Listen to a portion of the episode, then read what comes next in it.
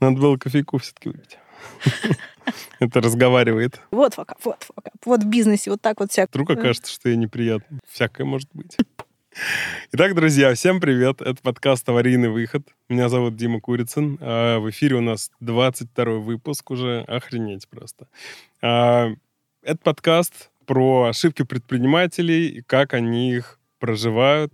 Мы очень любим разбираться в том, как человек как личность переживает свои ошибки и хотим э, увеличивать нормальность ошибок в, среди русскоговорящей аудитории, которая может разобрать наш язык. Э, меня зовут Дима Курицын. Возможно, я уже поздоровался, но не суть важно. Где-нибудь здесь появится ссылочка на наш телеграм-канал. Э, там можно посмотреть все предыдущие выпуски. Они классные, интересные. Есть на всех платформах. И если вы очень добр, добра, э, ставьте лайк авансом, вот, и вперед знакомиться с нашей гостью. Сегодня у нас Лера Бараева. Лера, привет. Приветики. Внимание, пожарная тревога. Срочно покиньте помещение.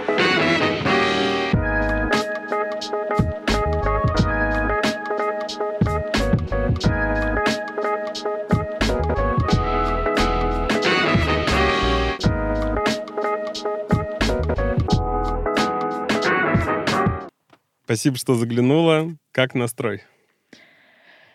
О, о, очень... У меня были две супер насыщенные недели здесь, в Москве. А, мне очень не хватало этого вайба, и я поэтому пришла заряженная вот этой Москвой, этой движухой, по которой очень скучала. А, но при этом сейчас уже вечер, и хочется немножко расслабиться. И я вот в таком каком-то комбинированном в, так, в таком ощущении, что я заряжена, и при этом мне хочется, чтобы у нас был достаточно расслабленный разговор и подкровенничать, конечно. Вот я такой пришла к тебе. Это прекрасно. Я чувствую себя расслабленно в наших уютных креслах. Спасибо нашей прекрасной студии. И перейду к моему традиционному вопросу. Расскажи, пожалуйста, про себя, кто ты как человек и кто ты как предприниматель. А порядок на твой вкус. Угу. Ну, я чувствую предпринимательство как часть себя человека. Это про порядок. И поэтому этот вопрос для меня категорически нелегкий, потому что год назад я обнаружила, что я выгорела. А это сразу поднимает все вот эти смысловые вопросы и экзистенциальные. А, что я делаю, что я миру не несу, а что я делала не так, что я выгорела, а неужели я теперь больше не буду этого делать, а как я вообще дальше жить буду, кто я такая а, там, как выглядит моя работа, отдых, а что еще есть в моей жизни, кроме этого. И это все как бы действия, которые составляют мою вот человеческую идентичность. И получается, весь год я занималась этим вопросом, и поэтому я не могу себе вот так вот быстро и легко ответить. Типа, я основательница. Ответь не вот быстро. Тут. Да, я, видишь, уже не быстро отвечаю. Можешь с формального начать. Про ну я да, основательница. Попроще. То что, то, что, то, что легко. Да, а, то, что легко. Давай, да. А, я основательница а, образовательного бюро «Розетка». У нас две основательницы, я соосновательница. А мы как человека-проход не только э, бюро, как компания, но еще и сообщество специалистов из образования. И вообще из него выросли. Мы изначально были сообществом, а потом стали компанией. Угу. И у меня есть еще э, прошлый бизнес, но это такая прям проба пера, э, лекторий, научно-популярный лекторий с музыкой, научрок. Вот. Ну и до этого я работала в найме, и у меня такая, такой странный карьерный путь. Э, я закончила лингвистический университет по специальности бухучет, анализ аудит. Правда, и интересно. военный перевод. Еще После интересно. этого работала в Прайсе в PwC. А потом поняла, что я что-то делаю в этой жизни не так, и ушла вот в обучение, в ивенты, э, во все то, что больше связано с людьми. Вот. И так меня занесло создавать комьюнити, а потом вырастить из этого бизнес. Вот. Звучит все довольно органично. Да, это правда было органично, как-то одно из другого. А, но не без резких решений все бросить и уйти в другую сферу. Такое вот тоже было. И я, я придумала, что ответить про человеческую часть. Я ощущаю себя кочевницей. Digital? Не только. Не только, потому что э, я родилась в Казахстане, потом жила в России, теперь снова в Казахстане. И очень много перемещалась. И для меня очень больной вопрос всегда это моего дома, моего места, где я местная, где я не местная. И я прям очень много на эту тему рефлексирую. Мне кажется, из моих постов можно книгу уже собрать про и- идентичности и вот ощущения от пространств. И я поняла, что я постоянно переезжаю, и у меня никогда не было того, что я могла бы прям устойчиво назвать своим домом. Его так и нет, и в жизни не было. И мои родители эмигрировали, и я эмигрировала. А, И поэтому я кочевница. И бизнес у нас такой в Ну, итоге. ну, знаешь, э, я, я не знаю твоих, э, как это, ДНК, но место рождения, в общем, если посмотреть на тех, кто рождался там вот сотни, может быть, тысячи лет назад, это был вполне органичный путь, путь э, Да. жизни. Да. Вот, поэтому мне кажется, что Да. ты в, в своей тарелке. Звучит так. Ну, кажется, кажется, да. И в итоге бизнес у нас выглядит так же в плане команды. Она у нас изначально еще с 2014 года, с волонтерской историей, она распределенная. Мы всегда работали распределенно, но какое-то ядро тусило больше в Москве. А сейчас вообще размазались. Еще И и задолго живем. до того, как это стало мейнстримом. Да. Да. Офигенно, офигенно. А расскажи, мне интересно еще чуть-чуть больше про чувство дома узнать. А вот ты, приезжая в новое место, ты его как-то формируешь? И сколько времени тебе надо, чтобы это ощущение появилось? И за счет чего? Мне кажется, здесь две составляющие. Одна — это с кем ты этот дом разделяешь. Вот. э, В моем случае это муж и кошка. И поэтому там, где они сейчас, там этот дом. С другой стороны, это настрой. А, Ну, то, что ты назовешь домом, то им и будет, как я решила и для себя прояснила. Потому что раньше я думала, что очень круто, когда у тебя вот, ну, один чемодан. Раньше, это вот прям давно раньше мало вещей, ну, что-то в этой не своей съемной квартире живешь, как бы смысл её картинами какими-то обвешивать, вазы покупать. В общем, я это все игнорировала, и просто со временем за последние годы как-то наоборот стала внимательнее прислушиваться к красоте и к тому, что делает уют и стимулирует тебя назвать это место домом, помогает это сделать. И сейчас для меня все эти детальки очень важны, и поэтому я решаю, что сейчас дом там, где я, и вот эти ребята, кошка с мужем.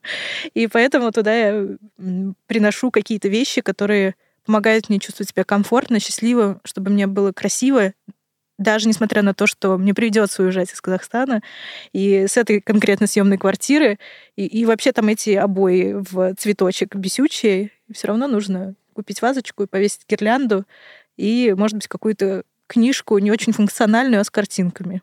Я поняла, что это очень важно. И вот это составляет тогда дом. Но тут э, э, мне хочется еще отделить от интеграции, от вопроса интеграции, потому что Не рекламное. не рекламная интеграция, интеграция в пространство и в культуру. Потому что мне кажется, замкнуться вот в как бы своей квартирке это какой-то локальный уют, локальное ощущение дома, но при этом очень важно интегрироваться в страну, чтобы ощущать себя дома тоже.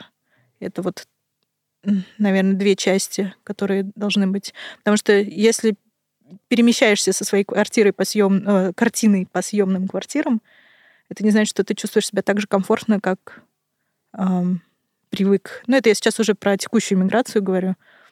Вот, поэтому важно еще включаться в общество, там, где ты живешь, познавать его, испытывать интерес. Если этого не хочется, возможно, это еще не дом. А не может быть такого, ну, вот опять же, говоря о тебе, Мгм. что... Ну, ну, приведу пример себя. У меня с годами количество людей, с кем я коммуницирую, уменьшается.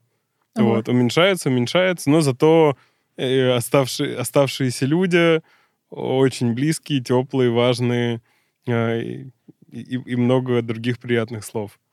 Вот. а как, как у тебя? То есть э, ты приезжая, ну, условно, вот ты говоришь про людей в новом месте, а, может быть, тебе как бы много не надо, и вообще тебе вот а, од- один человек в, в новом месте, он и формирует это. Либо это всегда какой-то комьюнити там и так далее. Мне нужен местный проводник. И я вот вспоминаю, мои лучшие путешествия, например, были всегда тогда, когда я находила местного человека, кто показывал мне город, страну через себя. И если говорить про интеграцию, то мне тоже очень важно а, общаться с местными. И у меня количество общения, наверное, примерно одинаково. Ну, есть там близкий круг, более-менее, есть всякие приятели, есть те, с кем я ситуативно общаюсь. Но состав меняется из-за перемещений, из-за того, что мы с кем-то в онлайн ушли, хотя это очень близкие люди были и есть, и приходится общаться теперь онлайн и реже. Вот, а с кем-то, наоборот, мы физически оказались рядом и теперь развиваем наши отношения в крепкие, дружеские. В общем, наверное, я вмещаю много общения в себя, и я умею находить местных, и это прям уже, ну, во, во многих странах я это испытала. Ну, в том числе, кстати, через SLP как бы очень легко найти хотя бы того, кто там живет, а он с кем-то познакомит, и вот понеслась. Вот. И ну, наверное, мне нужно разное общение. И э, какой-то тет с кем я бы строила крепкие отношения, понятно, их много не в месяц, это не нужно, а, но и какое-то какие-то тусовки и приятельствование. Вот. И пока мне удается находить. Ну, по крайней мере, в Казахстане это получилось, получилось быстро, и через это я чувствую интеграцию тоже. Угу. Круто. Мне кажется, что мы ты говорила, что это трудно, но мы очень много о тебе узнали. А, и, и достаточно глубоко. Через эти вещи, мне кажется, через такие базовые понятия, как там дом, дружба, а, близости, отношения к этому, можно очень хорошо человека узнать, так как, так как он сам про себя не расскажет, формально выполняя эту задачу. Мне кажется, сейчас слушатели такие, так, мы тут про бизнес слушаем или что? А мне, Где кажется, мне кажется, очень важно узнать человека. И опять же, зачем этот вопрос? Те, кто слушает не первый раз, уже знают, а, но на всякий случай, те, кто слушают первый раз. Э, люди, когда знакомятся с друг другом, как они начинают? «Привет, я Дима, у меня дизайн-студия Farfor, мы делаем корпоративные промо-сайты и игры в вебе для маркетинговых целей. Вот, я руковожу командой, там, занимаюсь продажами, и вот это все. Или там я работаю там-то, там-то, делаю вот такие проекты для, там, для таких брендов, и, и снова. И на этом формируется чаще всего практически любое знакомство. И работа — это, правда, большая часть жизни. Но это не все. И вот чтобы человека узнать не только да, через это, очень важно узнать его как человека, и именно для этого этот вопрос. И он всегда ставит в тупик, потому что обычно люди так не представляются. Угу. Я словила инсайт прямо сейчас, пока ты говорил. Давай. Я вспомнила момент очень четко, когда я первый раз представилась не через работу, а как раз наоборот. Это был, был выезд. Моя приятельница Яна Сергеевская делает проект «Выходные», где можно уехать и позаниматься э, ну, как бы организацией своей жизни в отрыве от всего остального. Поспать, поесть и подумать про то, как там у тебя устроен день, что в нем сделать лучше, ну, или еще вот какие-то такие практики в зависимости от темы. И вот я три раза, наверное, к ней ездила, и в какой-то момент поняла, что я не хочу ни с кем знакомиться, рассказывая, что я делаю, и я просто общалась. И никто меня не спросил, чем я занимаюсь. И я их не спрашивала. И это было поразительно. это был, наверное, 21 год, и, видимо, тогда я выгорела. Вот какой инсайт я словила. Прикольный маркер. Если ты не представляешься Э, через работу, значит, походу, пора что-нибудь подумать об этом. Интересно.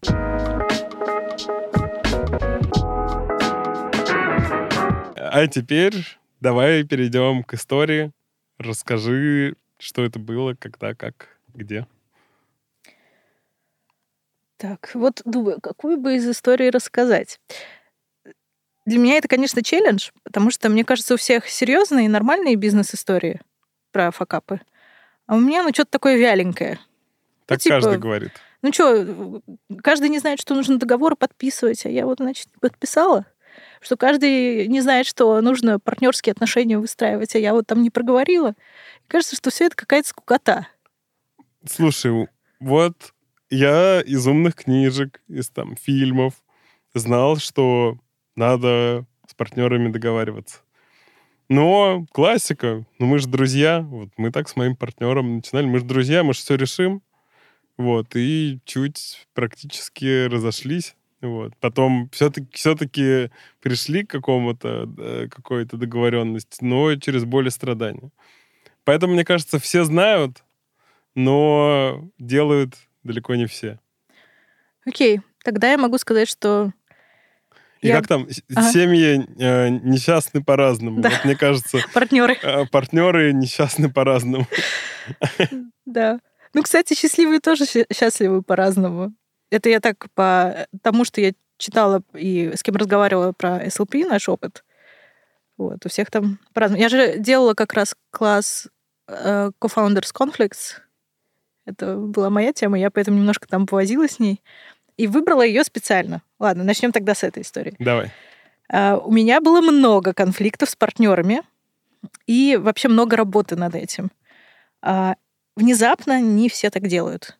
Внезапно не все прям налаживают человеческие отношения и проговаривают там состояние, эмоции, переживания с партнерами для ведения бизнеса. Ну, то есть кому-то достаточно просто договориться о ролях, как бы разойтись и делать свое. И меня это поразило, потому что ну, я веду очень как раз эмоционально бизнес. Ну, в смысле, это, это связано...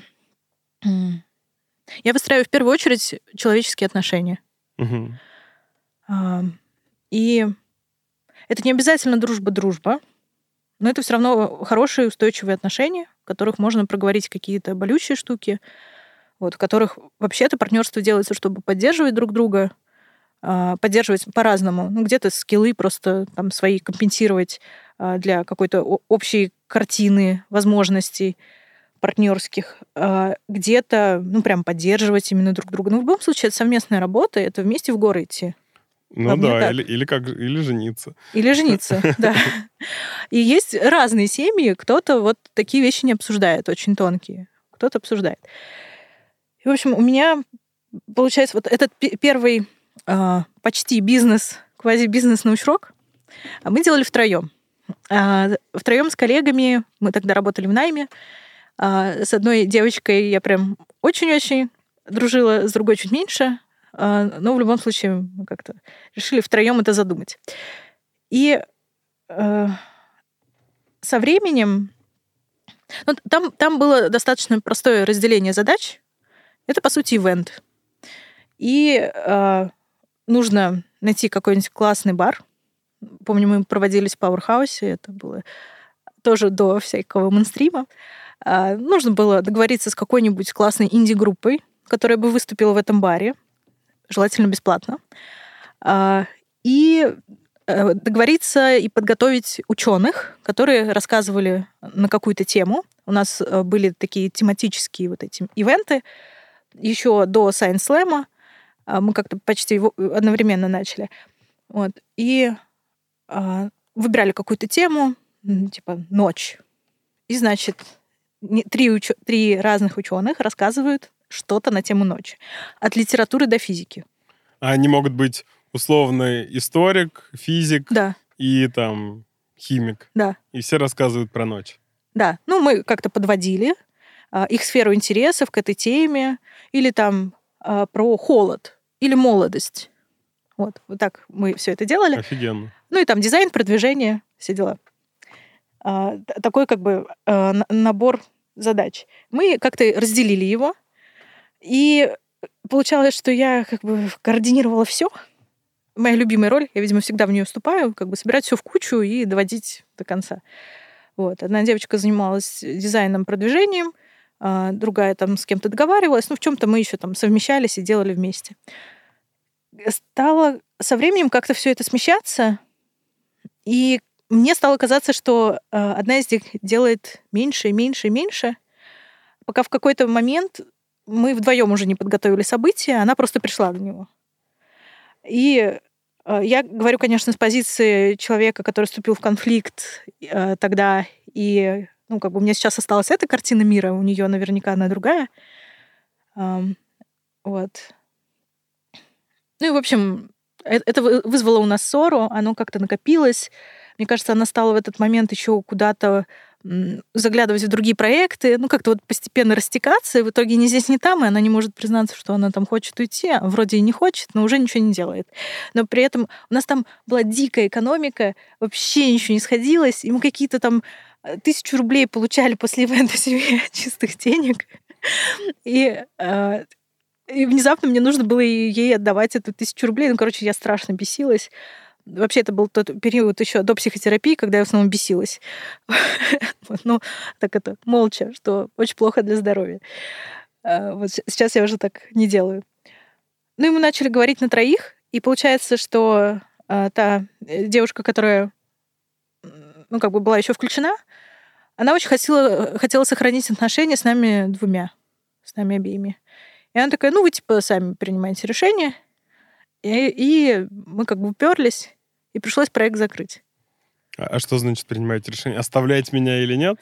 Ну, типа, что вы будете там делать? У вас конфликт, вы там решайте. А, я понял. Э, бу- Давай уточнение. Была девочка, которая почти выпилилась. да. Ну, просто пришла... Я была ей страшно Ты- ты недовольна. была недовольна. И Да. была вторая, которая тоже довольно глубоко участвовала, но ее совершенно не задевало то, что та выпилилась. И она сказала, типа, решайте сами, мне пофигу. Ну да, ее, она видела, что что-то не так. Она э, признавала, просто она хотела сохранить отношения. Мгм. А выгонять ту — это не сохранить отношения. А, и я вспомнила еще, что прям триггернуло наш этот сложный разговор. Мы подались на конкурс.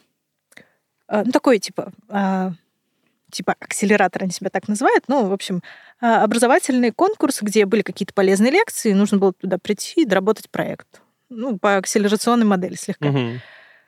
Вот. И мы подались вдвоем. Я пытаюсь сейчас вспомнить, почему вдвоем.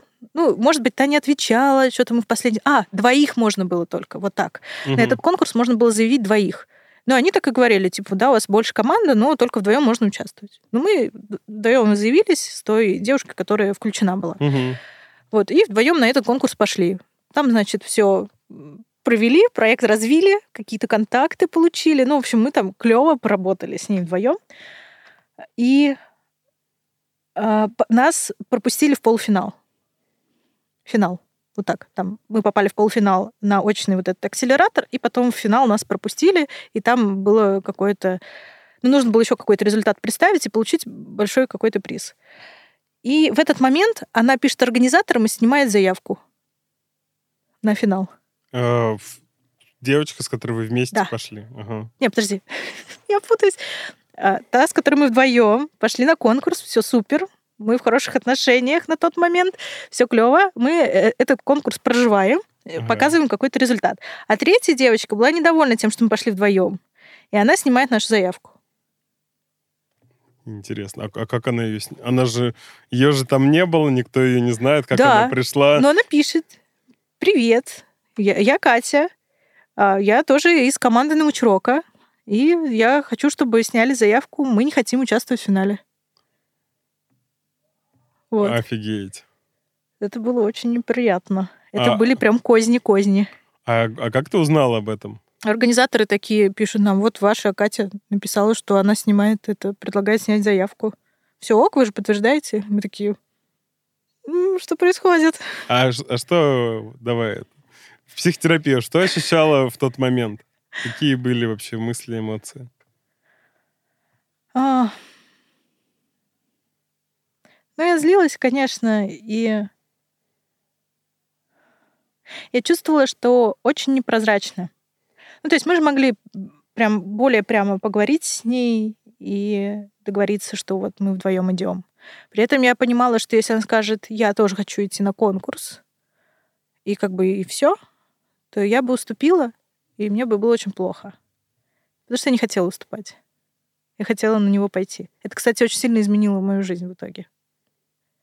Проявлять Вот. агрессию — это нелегко. Да, я Понимаю скорее не тебя. умею, чем умею. Плю- Плюсую. Вот.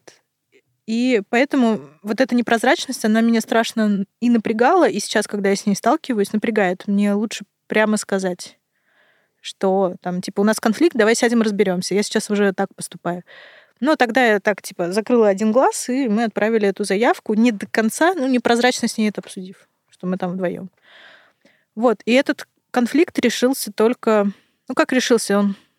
А, был сложный разговор, мы разошлись, ну, я просто ее хейтила внутри себя. И я с ней встретилась на Эмердже в каком, ну, вот весной, который был 22 года. А, вот, случайно. И мы поговорили, и, конечно, у меня камень с души упал.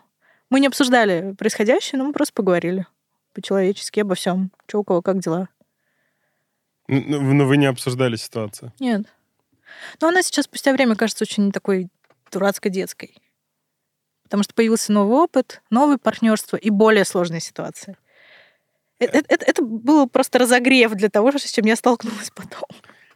А, но все же, то есть вы по итогу, а вы в конкурс вы прошли, ну, финал, вы там выиграли, не выиграли?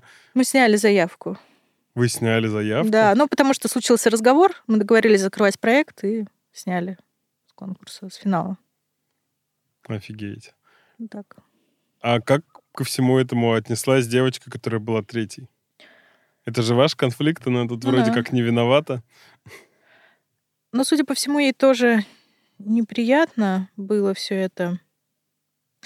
Из-за того, что мы были коллеги, там были еще всякие рабочие моменты. Ну, как-то мы видели друг друга много в работе, М. и было видно, кто где косячит, и поэтому в целом у нее было похожее отношение, ну, тоже недовольство, злость, вот, но приняла так, как есть.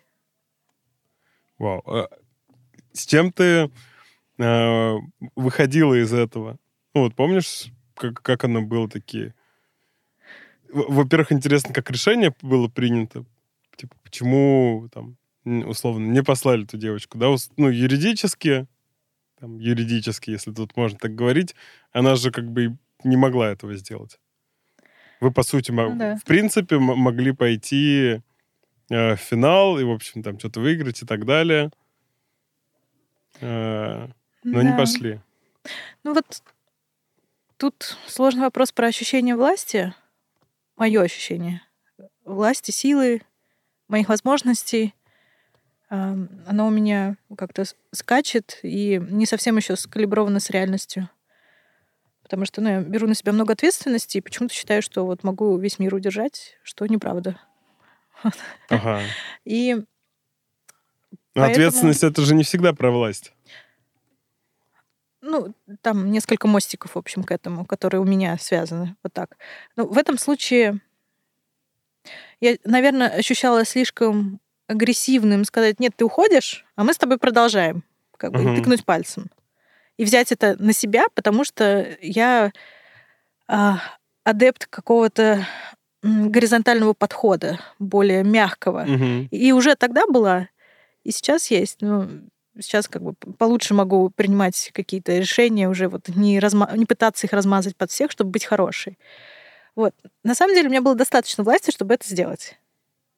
Вот. И мы бы продолжили.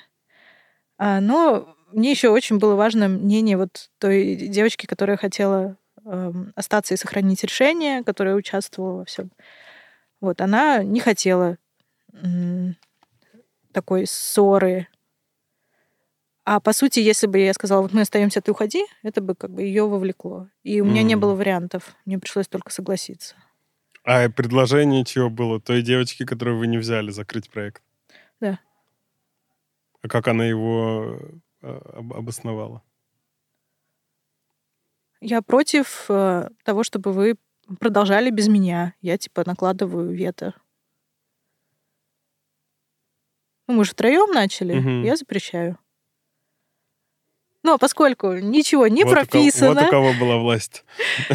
ну, все равно же можно было перешагнуть. Не, я понимаю, я имею в виду такая ментальная власть. Ну да. Ну, получается, здесь как бы одна говорит, я докладываю вето, без меня не пойдете. Другая говорит, ну, давай ты там сама реши, мне важно сохранить отношения, я не буду, типа, с ней ссориться.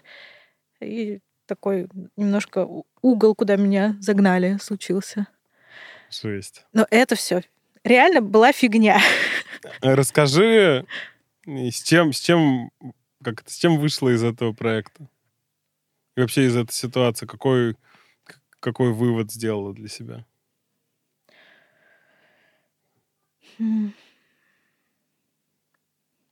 У меня параллельно в это время уже была команда нашей будущей розетки, с которой мы работали. То есть это была не единственная команда основателей. Это была еще одна. Наверное, я- не вышла прям с выводом каким-то по партнерским отношениям, что в них там надо сделать лучше, перестроить, сколько, ну, с набором эмоций, вот с этими обидами, со злостью, и с каким-то вопросом к себе, почему у меня складываются такие отношения. Я же вроде не конфликтный человек. Я же вроде эм, стараюсь сделать лучше.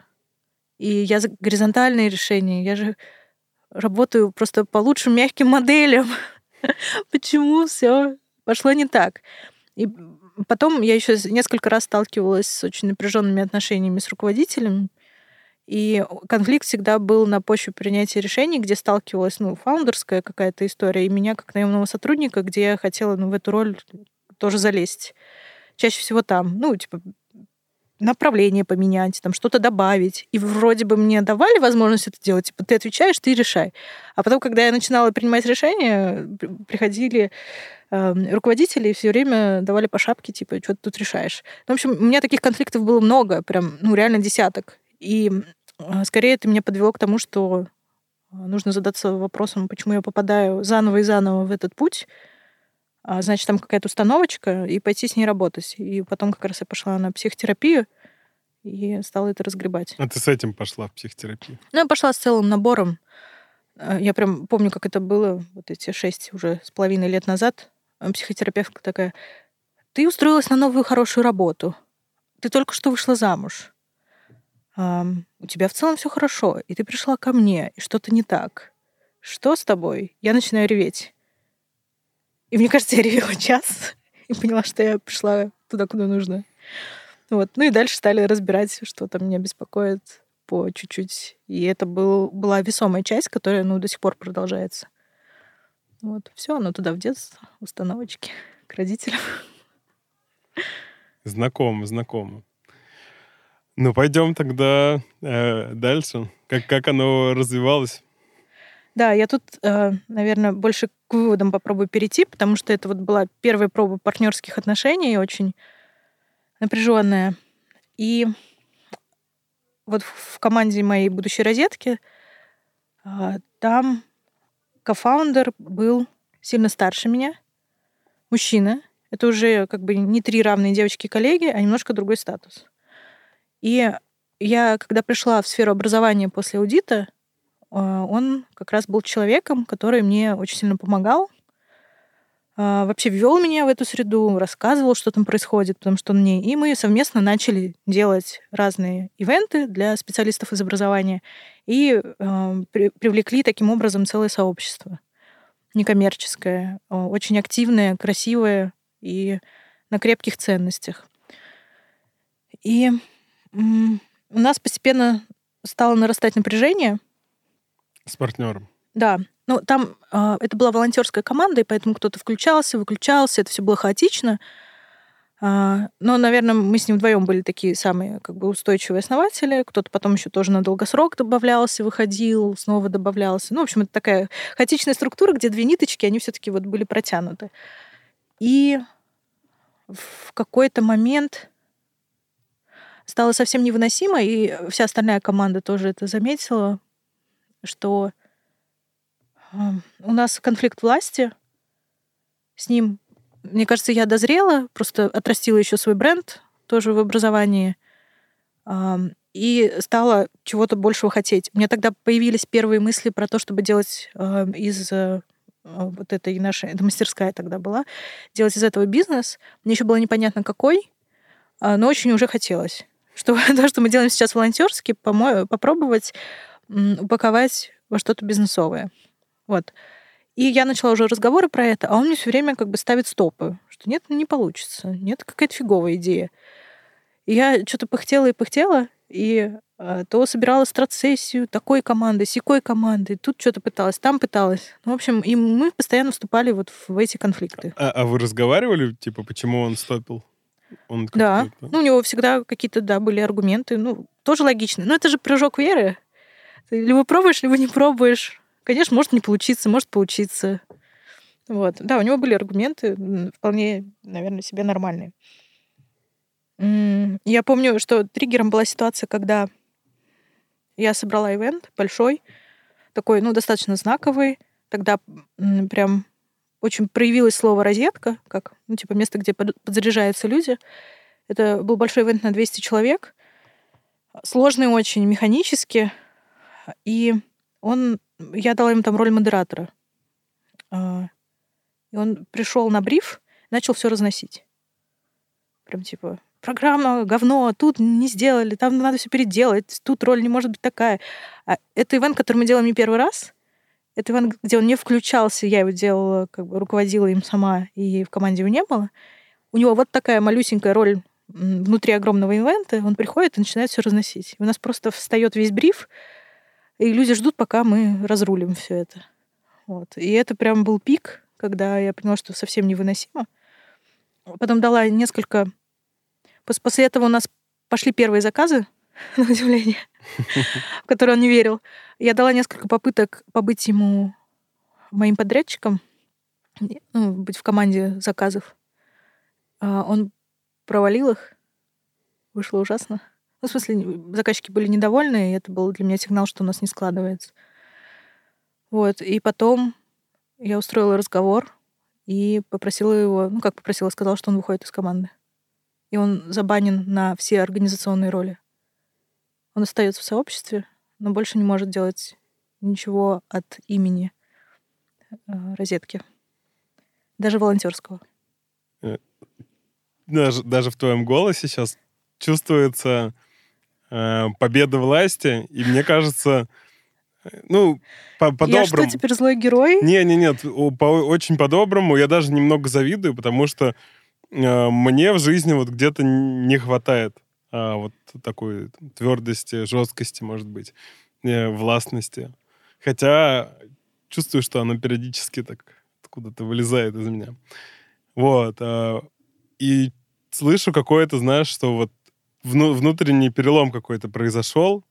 И вот интересно, как, как этот как проходил этот перелом, да, там это вспом- Короче, да, не буду никаких уточнений. Интересно узнать, как этот перелом проходил. Ну, ты прав про перелом. Это правда вышло так. А После этого разговора я возвращаюсь домой, муж говорит, ты иначе выглядишь. Ты просто стал иначе себя вести. Что случилось? Но он знал про этот разговор, он прям так, ты прям уверена, ты какая-то устойчивая, ты по-другому вообще говоришь. И это меня поразило. А как, как за счет чего? Это же, как я понимаю, не сильно большой период времени прошел а, между этими, между условно расходом с девочками и этим разговором. Ну, Там, ну, много, пять- звучит пять как- лет. Пять лет? А, ну, пять. Просто звучало как год, типа там, или два. Но вот к этому разговору я готовилась, ну, точно года полтора. Вау. Это очень сложно, потому что он для меня такая отцовская фигура, и это как бы вот разговор с этой фигурой, которая очень важна для всех нас. Для всех нас важна отцовская фигура, и когда человек в нее попадает, это прям сложно становится. Это уже не просто какой-то мужчина, а вот утяжеленный этими, не знаю, чем мы там психически обвешиваем эти фигуры. Вот. Понимаю. Можешь посмотреть, послушать подкаст со мной, у меня нечто похожее там было. Да-да, сейчас в самолете утречком я как раз. Да, да. Ну вот, это был на- настолько сложный разговор. Э, Я после слегла с аппендицитом. Психотерапевтка такая, ну вот видишь, ты от чего-то избавилась, от, от тебе пришлось от, кусочек органа даже отрезать, чтобы как бы окончательно закрыть этот вопрос и от всего избавиться. Офигеть.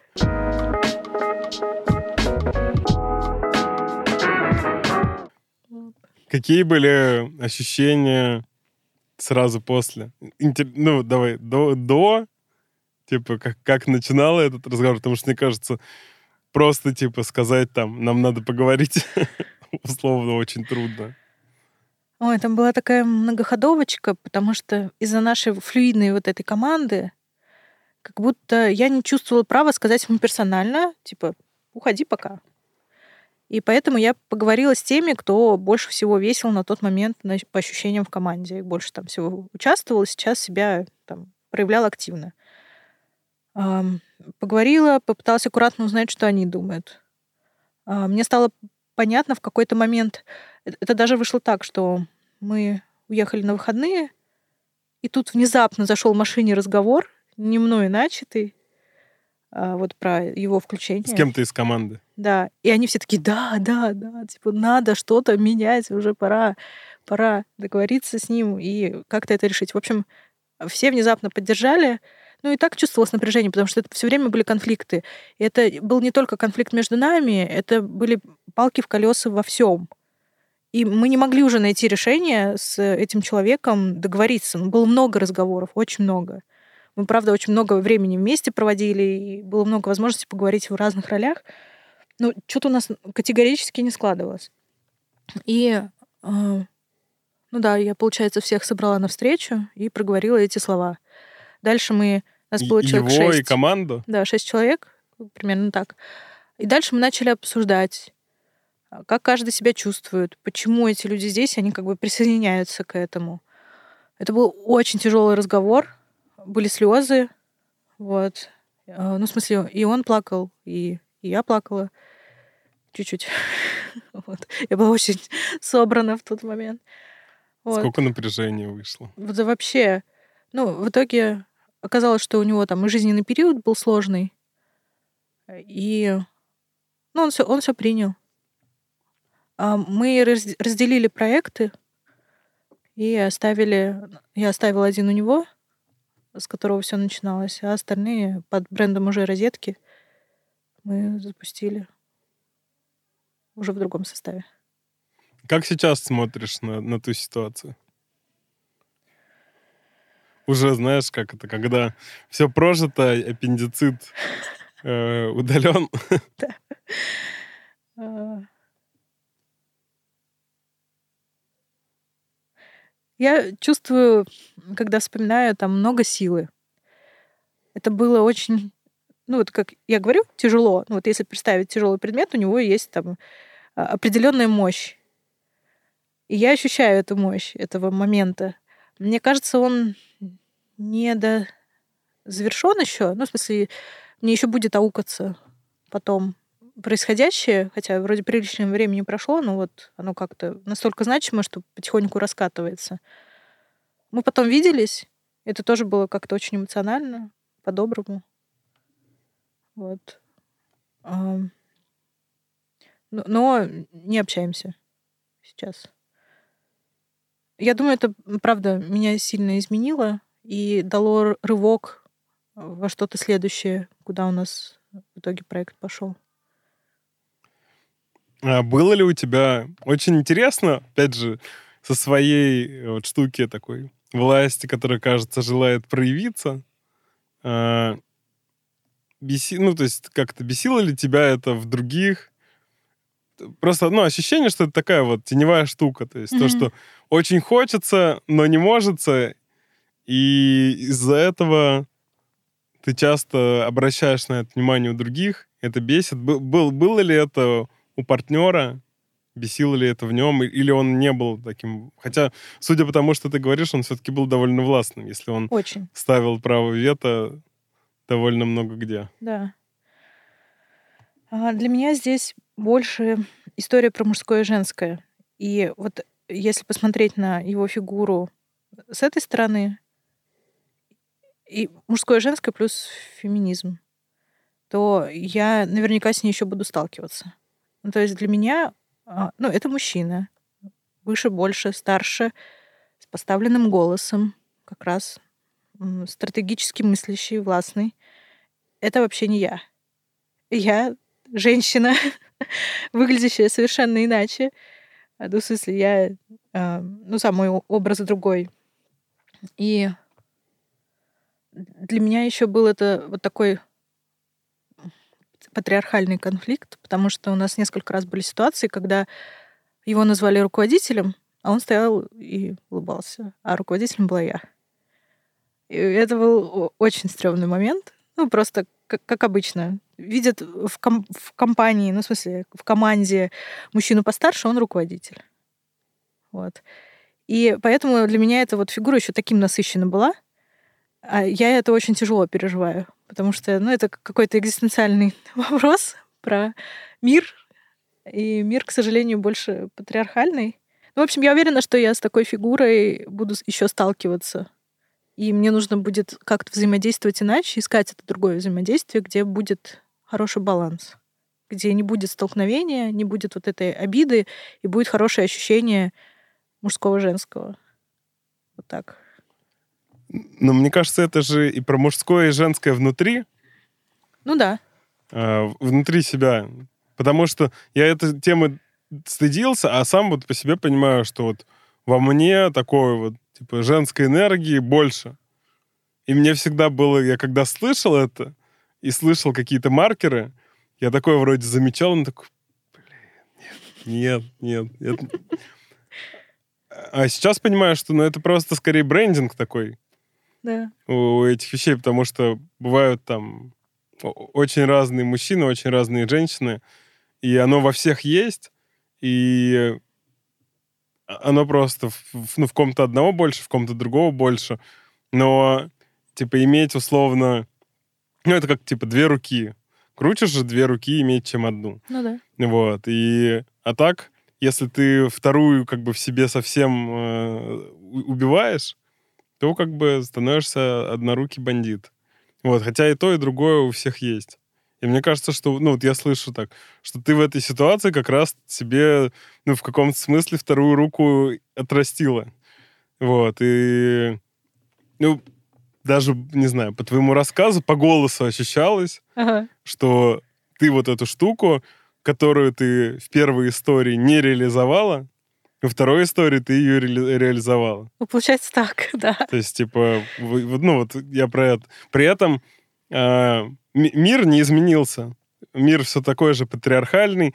А, вероятно, ты снова встретишь, если будешь подобные конфигурации с партнером взрослым, там, а, крупным мужчиной, все равно к нему а, как это, пойдут условно как типа главному боссу. Хотя в, в реальности все может быть иначе.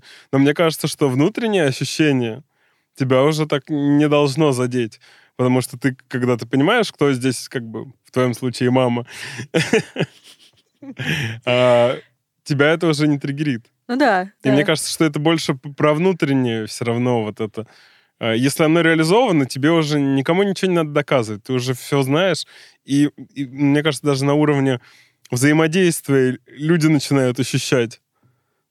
Он, может, и как бы на тот момент и, и был вот эмоционально руководителем, а ты вот только зрела. Мгм. Ну да, да, это хорошая, интересная мысль. Правда так. Сейчас в итоге у меня партнерство с женщиной. А, Нам этом очень хорошо. А, Ну, именно в этом партнерстве, в том, что оно женское. И оно вообще другое. И внезапно оно сложилось э, с девушкой, э, которая была в команде еще волонтерской, которая во всем этом тоже участвовала. И мы нисколько не были близки. Ну вот вообще никак. Ну просто там знали, что она делает свою независимую программу. Я просто пытаюсь это собрать все в кучу и запроджектить все программы. Вот, в общем, мы очень мало пересекались, а потом вот внезапно у нас случилось теперь наше партнерство, кофаундерство, уже розетки как компании. И мы сходу с самого начала очень сильно вкладываемся в наши отношения. Прям очень сильно. Это так сложно. Но это так хорошо. Мне кажется, в этом и есть богатство отношений. У меня именно кофаундерский опыт небольшой, именно бизнес, да и, мне кажется, из личной жизни вот а, я в отношениях с женой типа больше всего ценю именно умение поговорить. Мгм. Мы можем там посраться, что-то покричать, но потом мы такие, ладно, окей, там, типа, я наборщил, или там. И каждый готов искренне сказать, что было, что я сейчас ощущаю, э, что меня задело. И, и при этом это все такое, знаешь, оно как бы чуть-чуть над отношениями. Мгм. Типа у нас есть отношения, нам вообще базово классно вместе. Вот эта штука, она произошла сверху, но она сейчас вот эта лента, она проедет дальше, будет новая. И в этом, мне кажется, прям, ну, для меня в личных отношениях Мгм. такая самая большая ценность. И вот, ну, мне кажется, вот то, что ты сейчас говоришь, я, я вот это слышу, что а, у нас такая работа, но вы... И она трудная, и в отношениях она трудная. Но когда вы уже зашли с этим базовым уровнем, что, блин, мы, типа, вот вы готовы к этому, Мгм. Нам наши отношения важнее, там, может, вот на ленте могут разные сюжеты проявляться, но, типа, на базе мы Ну да, хотим двигаться вместе. да. У нас есть обоюдное понимание, что что бы каждый из нас ни делал, у нас э, нет желания навредить друг другу, вот что бы ни произошло. И в какой бы конфликт мы ни, ни влезли, мы не будем вредить друг другу. А, Мне кажется, то, как выглядят наши отношения, в итоге влияет на нашу корпоративную культуру очень сильно, потому что нам очень важно состояние друг друга. И мы его знаем, у кого что происходит. А, Там в личной жизни, в здоровье мы там, можем понимать, что а, одна из нас может отключиться на какой-то период, что-то серьезно проживать, что потребует там переключения внимания. Внезапно не все кофаундеры этим делятся. У нас прям все прозрачно. Ну, то есть мы даже видим календари друг друга, где видно все. Рабочее, нерабочее. Ну, типа, почему бы не видеть? В конце концов, если я не отвечаю, там, Люба может увидеть, что у меня происходит. Не знаю, я на массаже. Вот. Или она такая на спортике в это время, пока не отвечает и там не на связи. В общем, а в итоге это сказалось на культуре, а, так что нам важно состояние всех, и мы со всеми в команде про это говорим. Но благо она не очень большая, и это реально. И у нас нормально, ну, очень гибкий день, когда человек говорит, просто я сегодня типа, не могу, не в состоянии. Такие, ну окей, мы понимаем, что это правда искренне так, что это не какие-то отмазки. Ну, то есть э, ценности и культура выстроены вокруг заботы о состоянии. И на самом деле бизнес, который мы делаем, а мы... Я, кстати, не проговорила вначале, что конкретно мы делаем. А, Мы, по сути, такое консалтинговое агентство в обучении. А, В основном это корпоративное обучение взрослые. И мы разрабатываем как методисты или проводим проекты, как там проекты, продюсеры, а связанные с обучением, вообще разные. Везде, где есть какой-то коннект между людьми, им надо что-то сделать, а, ну, вплоть до классических курсов. И получается, мы занимаемся, во-первых, такой сферой очень социальной, а во-вторых, мы работаем в определенном подходе. Ну, типа, есть разные агентства, уже сейчас, по крайней мере, появились. У нас человек-центрированный подход. Ну, то есть есть заказчик, который может сказать, сделайте нам тысячу курсов, чтобы они, значит, там а, в день по 80 часов а, учились на них, и а, мои там сотрудники, например, и показывали мне офигенный результат, мы будем заботиться все равно о человеке, который этот курс проходит.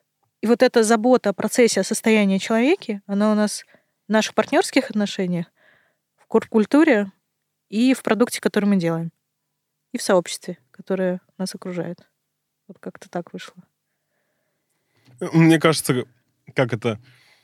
э, в корп-культуре... Корп-культура нормальная, э, как я это понимаю, не та, что пишут на красивых плакатах. Наши ценности. Да, да. Точнее, их можно написать на плакате, но корп-культура, она уже как бы есть.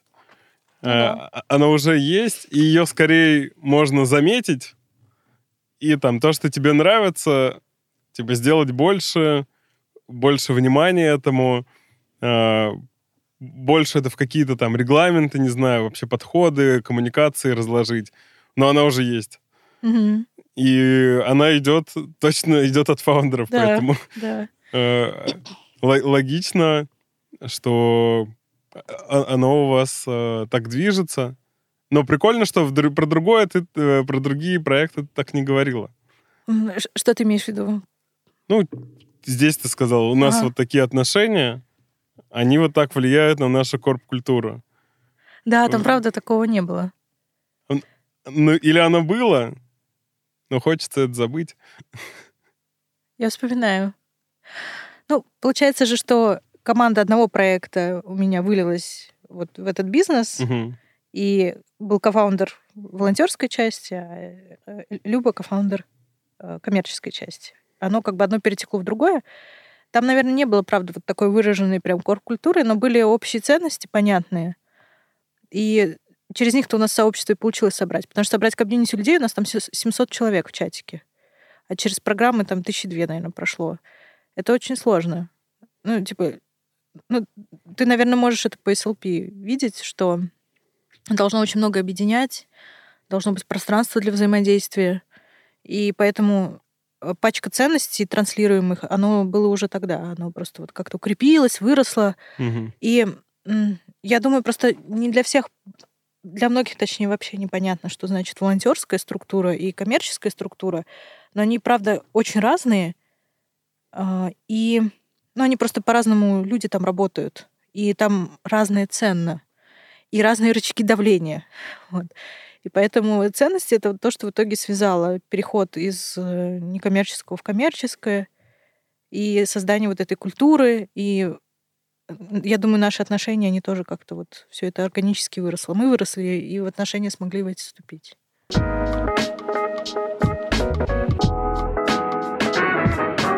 Мне очень нравится, как это. Знаешь, у нас как будто был э, сериал в трех частях э, с развитием героя. И с хэппи-эндом. Э, да, с развитием героя. Но э, вопрос, я, я здесь не вижу, что ты здесь можешь вот как какую-то ошибку вы- выделить? Можем прям пройти э, сам, саммари по сериалу, Ага, да. потому что что в первом там не видится какое-то вот, типа, в чем ошибка? Ну, Мне кажется, потому что ты классно связал одно с другим. И это стало такой цельной картиной развития. Вот, я вроде кусочки рассказываю, ты такой, о, вот здесь связка, вот здесь переход. Вот он, конечно, там не было, а теперь есть, потому что ты выросла. Вот так и стало. ну, ну, все же, не, не уходи от вопроса. Окей. А, вот давай про пе- первую серию сезона, первый сезон. Ага. А, В чем была ошибка? Ну, ты, что, как ты видишь там свою э, личную ошибку? Ну, тут все изи. Вот прям легко. Я просто тогда не знала, что такое есть. Это партнерское соглашение. В любом виде. Как завещал Дима Гриц. Мне нравится то, о чем он говорит. И я это уже использую в этих отношениях. Мы как раз сейчас работаем над партнерским соглашением снова. Вот, в новых реалиях. Ну, в общем, хотя бы базово договориться, у кого там какие роли зафиксировать это, и кто чего друг от друга ожидает, ожидает и что мы делаем там, в случае интереса к другим проектам. Вот, вот это вот все проговорить и записать, ну, хоть как-то. Как-то. Вот это бы помогло. Вот. А, И, наверное, это единственное, что я бы отсюда вытащила, потому что то, что проект закрылся, я думаю, это супер, потому что он очень сложно монетизируемый. Это такая сфера научпоп. Там мало кто сумел монетизироваться в итоге. Поэтому... Ну да, я из успешных, наверное, только N плюс один знают из таких. Ну, либо они социальные стали, то есть они откуда-то еще берут капитал. Вот. Мгм. Пойдем, пойдем дальше ко, ко второму Да. сезону. Э, Во втором сезоне, поскольку это была команда волонтерская, я вообще не верю, что там возможно какое-то партнерское соглашение, потому что она, ну, как бы такая флюидная, она неустойчивая. И, ну да, там я не верю в- почему-то именно в такие э, вещи. При этом Ну а роли же есть все равно. Все равно же есть, э, типа, что ты и твой партнер делаете. вот это как-то И ожидания, нечетко было. и ожидания, что вы хотите на выходе. Да. Ты знаешь, как будто локально это можно было прописать. Ну, типа, мы готовим проект. Там, это будет мероприятие в Калуге с палатками для учителей. Вот под это мероприятие мы прописывали роли. И в целом я, ну, как бы моя функция была строить процессы, и я приходила к разным классным регламентам, где все прописано, все понятно, и в итоге вот на раз у нас собираются проектные команды огромных событий. Вот, то есть это было. Но вот именно наша наша связь, она как будто была очень эмоциональная. И мы делали в паре, но я была руками. И, наверное, меня это долго устраивало, и все было ок. Ну, как бы не могло быть иначе. На тот момент я только так и могла. Вот. Поэтому я не верю, что здесь можно было что-то прописать и договориться. Может быть, потому что еще непонятно, куда вести все это, и нужно было про это договариваться волонтерская структура неустойчивая. То есть мы не знаем, у нас будут проекты в следующем году или нет. Кто их будет делать, мы осилим или нет. В бизнесе мы в целом тоже не особо понимаем. Будут ли проекты в следующем году? Ну, как в следующем году? Ну да, в январе. Будут ли у нас проекты в январе? Да, мы правда. Вот там у нас предел планирования сейчас. Да, мы, правда, тоже это не очень понимаем, но там есть как будто какая-то интенция, чтобы это там, росло, росло настолько-то, росло так-то. Мы это обсудили, и это почему-то легко. В отличие от вот той команды, которая...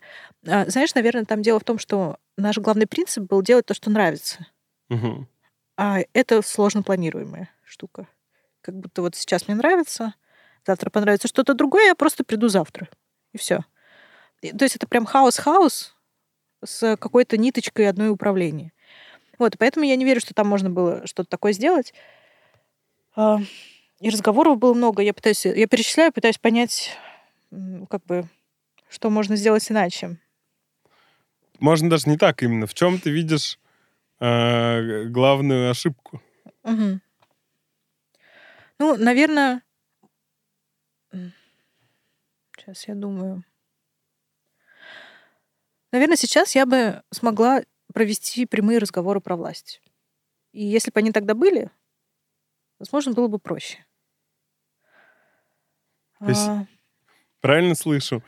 А, тебе хот... ты бы условно раньше заявила свои э, права, э, свое желание получить какой-то кусок власти в этом проекте. Я, ну, я, я формализую сильно это. Ну, я бы завела про этот разговор. Наверное, я хотела бы какой-то легитимности от него. Может быть, это решило бы вопрос.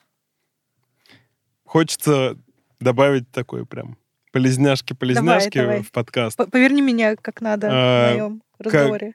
Вот уверен, есть прям куча людей, которые сейчас в похожем положении. Потому что мне кажется, что вот это, э, ну, власть, мне кажется, еще и из такого советского начала российского, что типа не высовывайся, не лезь, вот это все сильно за- заси- засевшее в нашем воспитании, много людей находятся в похожей позиции Мгм. что они что-то делают, хотят заявить свою власть.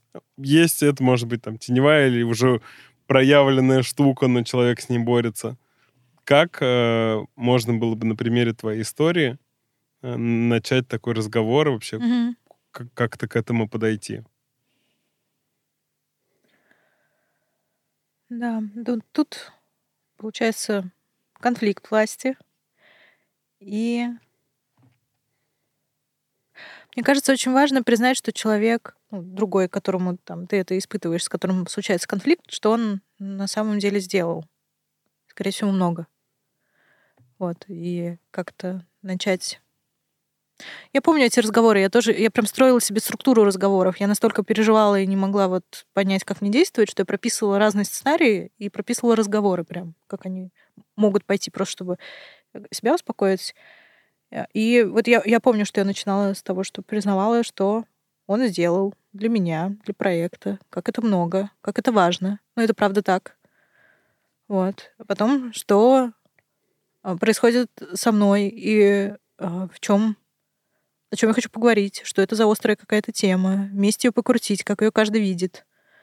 Ну, тут в любом случае нужна готовность к диалогу. Если она у оппонента есть, то все сложится. Ну, и если он еще как бы го- готов, м, от- отнесись адекватно и вместе приходить к какому-то решению.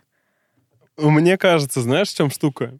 Э, Для человека, для, вот для тебя, как, как я услышал историю, гораздо важнее было, в принципе, это сделать. Потому что вот этот пройти переломный момент и пойти поговорить и так далее, независимо от результата, ты уже такой открыл э, новую опцию э, в своем, вот, э, отрастил руку, да, возвращаясь к метафоре, Мгм. которую я до этого употреблял.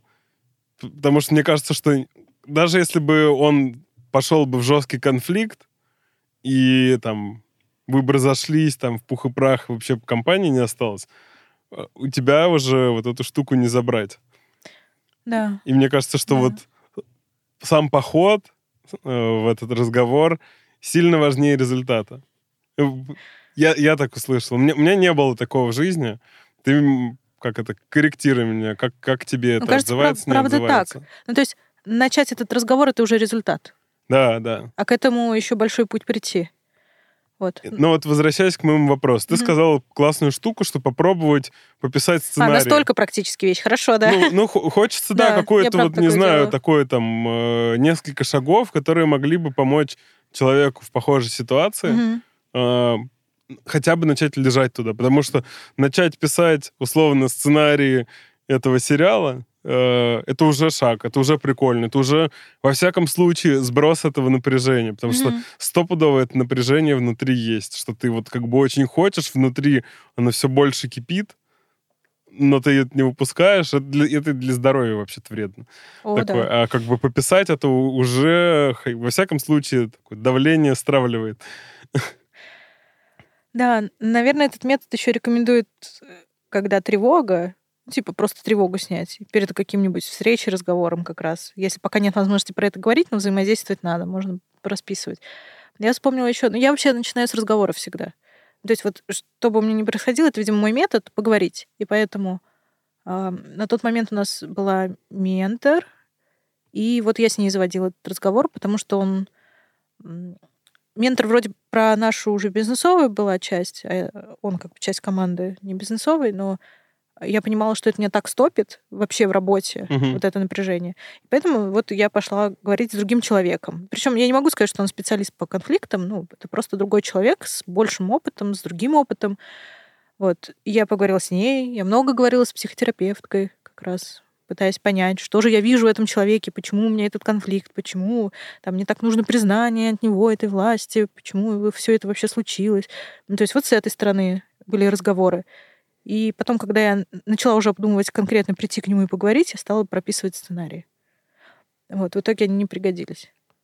Он просто сказал ок. Слушай, но это успокаивает. Да, да. Это как-то такое, тревогу. знаешь, как э, в боевике такой обвешиваешься, короче, разным оружием, этими сценариями. Оно может не пригодиться, но уже Да. придает Но уверенность. Да, да, да, но придает уверенности. И еще мне сейчас, знаешь, какая штука услышалась, прям в- нарисовалась картинка в голове.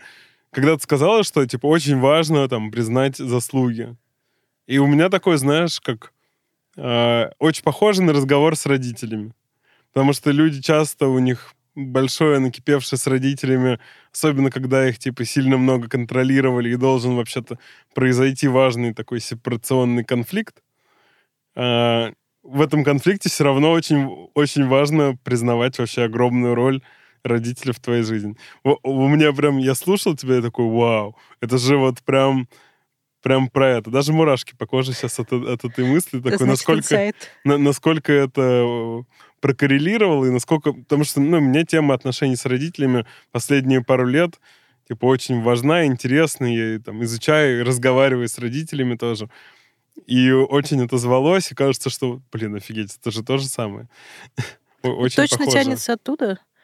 И как раз, собственно, что я и делала на психотерапии в тот период, обсуждала вот, что в родительских моих отношениях с родителями оно подтянуло туда, какие установки, какие страхи, которых, может быть, нет, и, и в человеке этого нет, и он это не чувствует, но почему-то я этим обвешана, а, вот из-за чего-то детского.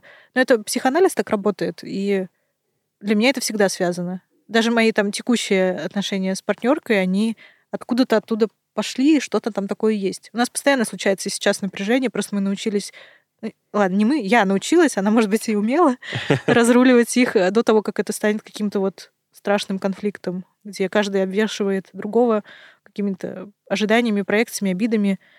Вот. Офигенно.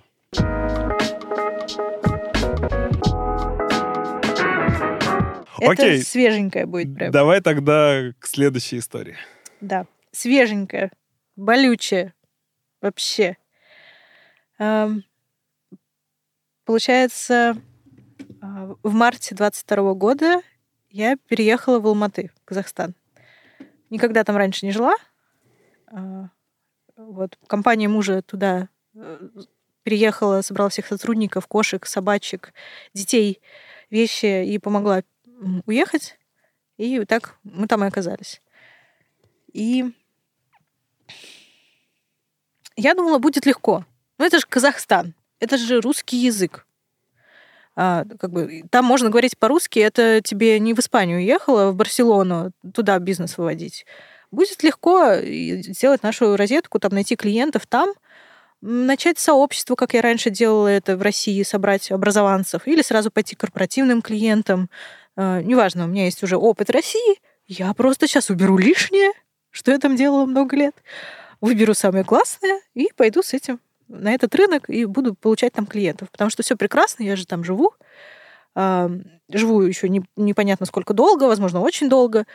Э, и ну, прикольно будет туда влиться. Мне же там, ну, как бы жить, значит, интегрироваться, значит, все равно с людьми знакомиться, заодно себе там буду находить клиентов. Тем более я, империалистские мысли, привезу лучшую экспертизу. Это же человекоориентированный подход. Э, вот, с такими важными ценностями. Покажу, какое может быть классное обучение. Вот, и я со всем этим, со всеми этими ожиданиями. У нас в команде, кстати, был человек, э, был казах, и он как раз помог там с какими-то э, контактами основными, сказал, я буду, давайте я буду без 9. Он был у нас там на методической роли и согласился быть бездевом. Я такая, ну идеально. Ты да я да мы с тобой, там просто весь мир перевернем. И со всем этим, значит, я приезжаю туда, в Алматы, ну и, как ты можешь догадаться, все оказалось не так. Русский язык-то русский, но другой. И мой лендинг непонятный. И то, как я говорю, что я делаю, непонятно, потому что э, ну, именно в этой среде используются другие слова. И если у нас э, здесь в России методисты, а, learning experience дизайнеры, LXD специалисты, ну вот такие как бы термины используются, и там все понимают, что это значит, уже более-менее. И на самом деле корпоративные клиенты уже тоже все это знают. Э, даже, ну, такие достаточно консервативные, то там этого нет. И я спрашиваю, а кто у вас методисты в стране, скажите, классные? Мне говорят, ну, Айнура есть. И все, больше никто так себя не называет. И то есть даже нет названия этой специальности, этого направления. Я стала выяснять, как бы, а кто делает эти задачи? Окей, направления нет, но задачи-то есть. Нужно же делать курсы там вовлекающими, продуманными. Вот это же не эксперт тебе делает, это делает другой человек. А, и они такие, ну, тренеры. Вот мы тренеров нанимаем, берем в штат. Я такая, в штат тренеров? В России я такого не видела. в общем, там совершенно по-другому выглядит среда наша корпоративного обучения, а, по-другому все называется, и другие темы. И когда, ну ладно, как бы, окей, это мы по ресерчам сделаем. Когда я пошла продавать, стала встречаться с этими клиентами, я поняла, что у них все хорошо. Ну, типа, ты пытаешься выяснить, а какие у вас челленджи, а с чем вы сталкиваетесь, какие у вас проблемы, что вы сейчас, например, там у себя развиваете, где мы вам можем быть полезны. Ну, то есть мой подход с клиентами такой же, как с остальными. В работе прямой, что есть я, у меня есть вот такие навыки, я это делаю хорошо. А у вас, возможно, есть какие-то проблемки. Давайте подумаем, чем я могу быть вам полезна, и закрою вашу боль. Давайте, может быть, у вас тут, тут или тут болит. Обычно это так у компаний. А, как бы выглядит. И я там ты, тыкаю в эти боли, пытаюсь понять, могу ли я им там быть полезна. А здесь я встречаюсь с тем, что у нас все хорошо. Мы успешны, мы запустили, значит, три таких проекта, пять таких проектов. И я не понимаю, как с ними говорить. В общем, как дальше переходить на чем я могу быть полезна, если у них все хорошо и ничего не надо. Вот такая культура, она другая. Вот, как мне говорили, клиентоцентричная, но клиент, он наверху, внутри компании. Вот. И в какой-то момент, ну, буквально, наверное, месяц мы проработали, и вот этот мой сотрудник, а, мы с ним встречаемся, запланировали там несколько дней плотной работы, кому мы что пишем, куда идем. Мы отработали один день, на второй он говорит, я ухожу. Я такая, вот интересно, ты сейчас это понял, только что, почему ты вчера не сказал, зачем вообще эти дни запланировали? Ну, в общем, это было так слегка разочаровывающе, потому что, ну, все-таки по-человечески, наверное, мы все ожидаем, что даже если там нет оформления трудового, а, ну, человек кажется слегка заранее, что он там поменял планы. Не за один день. Вот что все, я ухожу сегодня. Я решила, все, пока. Вот, и это меня прям очень сильно расстроило. Я стала понимать, что я не понимаю, как говорить с клиентами там, с компаниями. Даже после того, как пообщалась с пачкой, мне все равно не сложилось никакого представления, что с этим делать. А, как-то сильно больше компаний исчезали по сравнению с тем, как ну, вот я в России работаю, что ты готовишь концепцию уже, они прям говорят, вот нам нужно вот это, вот это, посчитайте. Мы посчитали, сделали концепцию, они исчезли. Вот, такого резко больше стало. И... А, в общем, мне кажется, это си- сильно тоже повлияло на мое состояние. У меня было какое-то глобальное разочарование, помимо вот этих иммигрантских трудностей, где тоже там всякая пачка еще. А, и я поняла, что все, я не могу. Я сдаюсь, складываю лапки, больше ничего там не делаю. Так. И ты все, все застопила? Да. Только что вот буквально. Перед началом записи подкаста. Ну, в общем, да, у меня сейчас позиция, что если кто-то сам придет почему-то, то, конечно, мы возьмем, будем, ну, я передам в команду э, э, этот проект этого клиента. Ну, а так я ничего не инициирую сама. Ну, там были еще странные истории. Я пыталась через сообщество тоже зайти. Ну, то есть делала бесплатные события, где предлагала прийти поговорить на рабочую тему, тем, с кем у нас ценности совпадают, но я как бы пыталась это прописать так, чтобы ну, было примерно понятно, какие мы там. Ну, типа неформальные. Пишу простым языком. Ну, в общем, по стандартной схеме вот всех этих фильтров, как я делала здесь. Вот. И местные очень мало приходили. В основном приходили россияне. Мне не удалось понять, а что там у местных.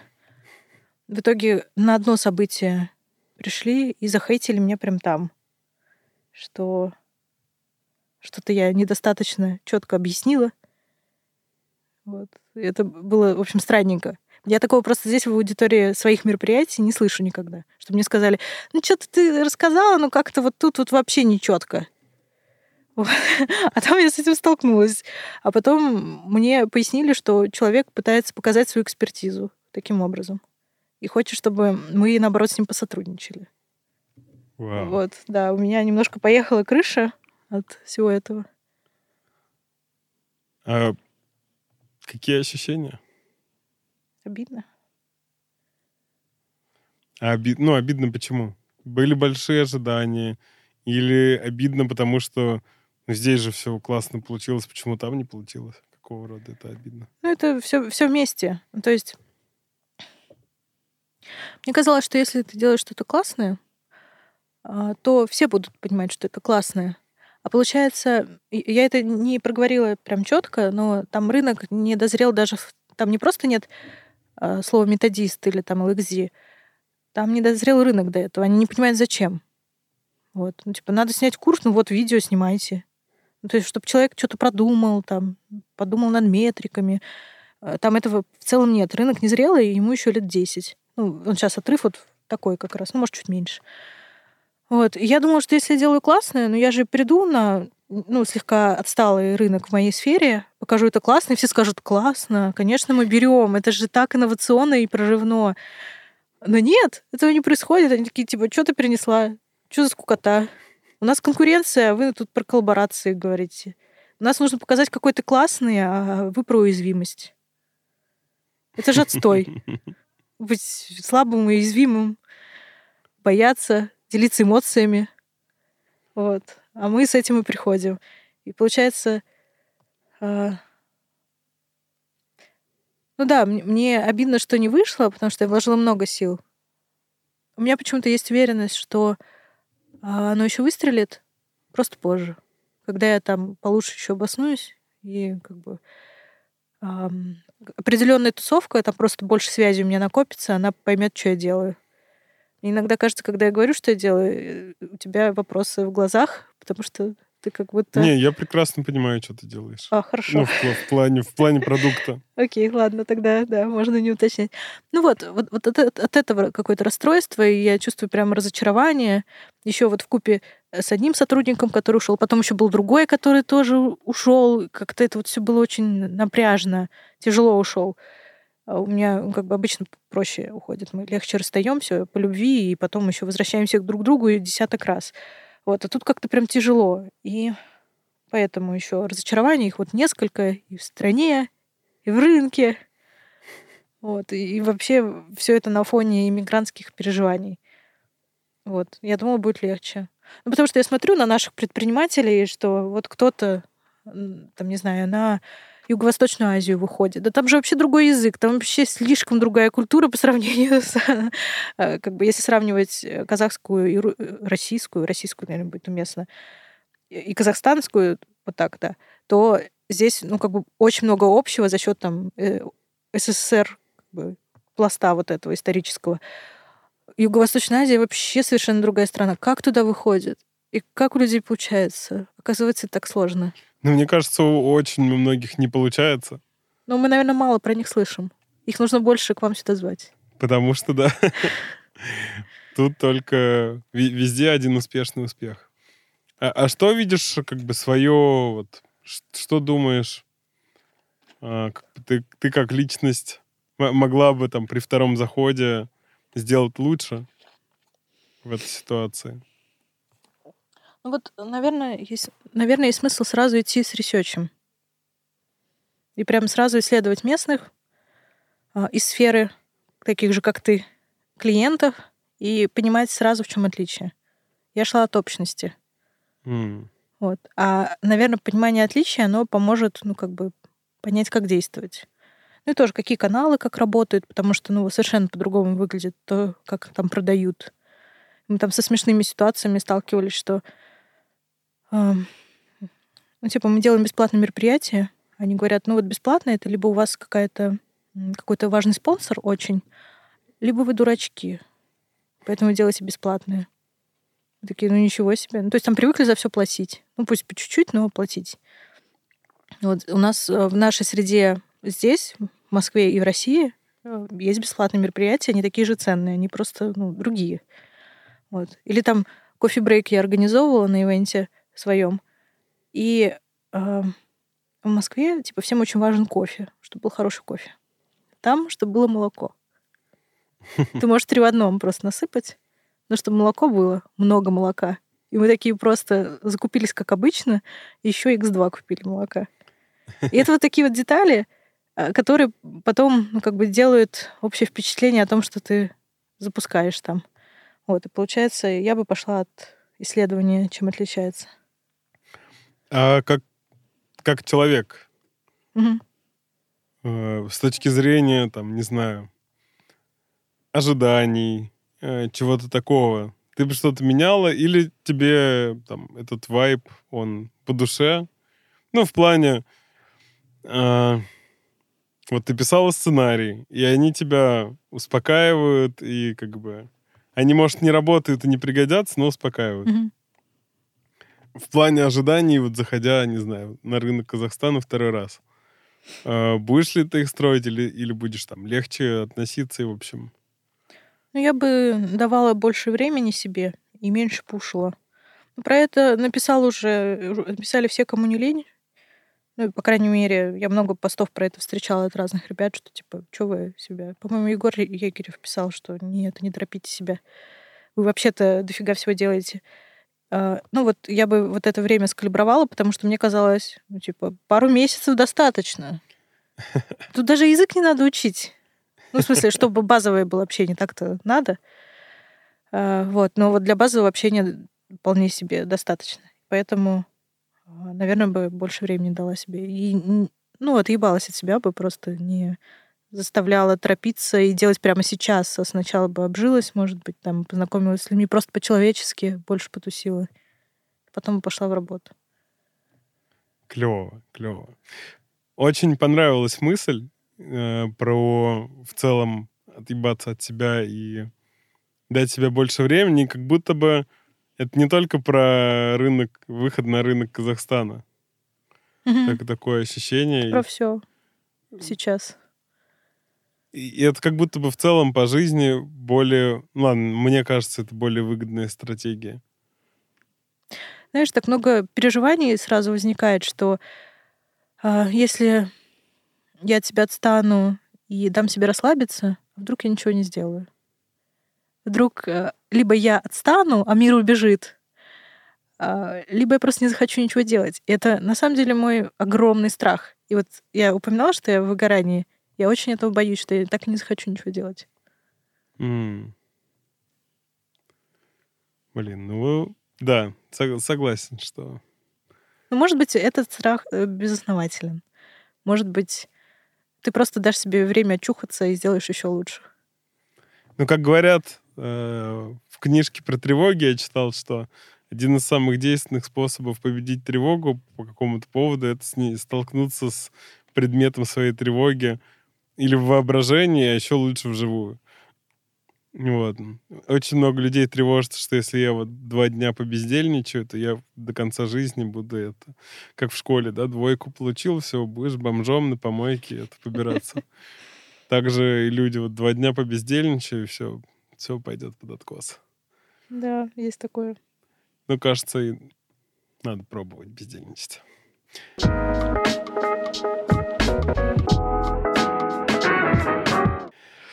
Супер. Давай какой-то подведем общий э, итог. Не знаю, что-то что общее по, по итогу нашей беседы, что, чем хотела бы поделиться с нашими зрителями, слушателями. Ну вот, кажется, то, что я рассказала, оно не говорит об этой мысли. Но я верю, что оно так и должно быть. Что уязвимость, а, эмоции, которыми мы делимся с другими, а, какие-то конфликты, которые мы, в разрешение которых мы вступаем, это все очень важно, и это точно то, на что стоит решаться. Вот в отношении бизнесов, бизнесовых всяких партнеров или не бизнесовых. Вот. Это какой-то вот из первой части у меня вывод.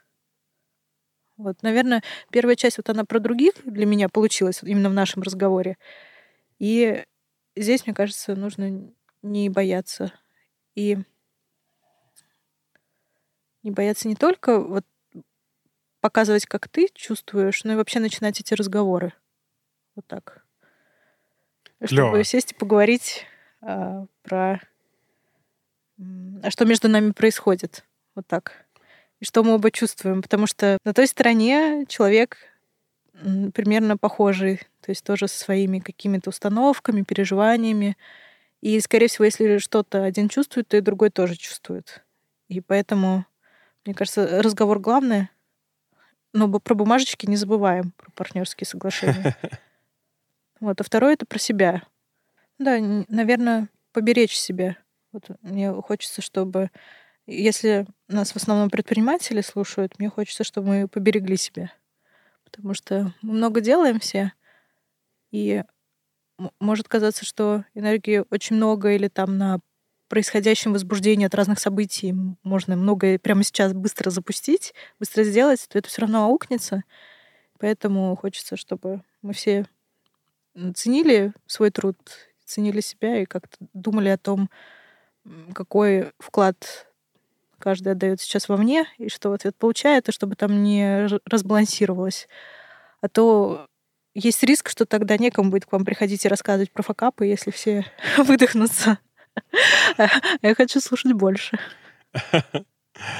Спасибо тебе большое. Э, Друзья, это был два... Да, друзья, спасибо, что досмотрели, дослушали до этого момента. Это был 23-й выпуск. А вначале я сказал, что это был 22-й. Простите меня, каюсь.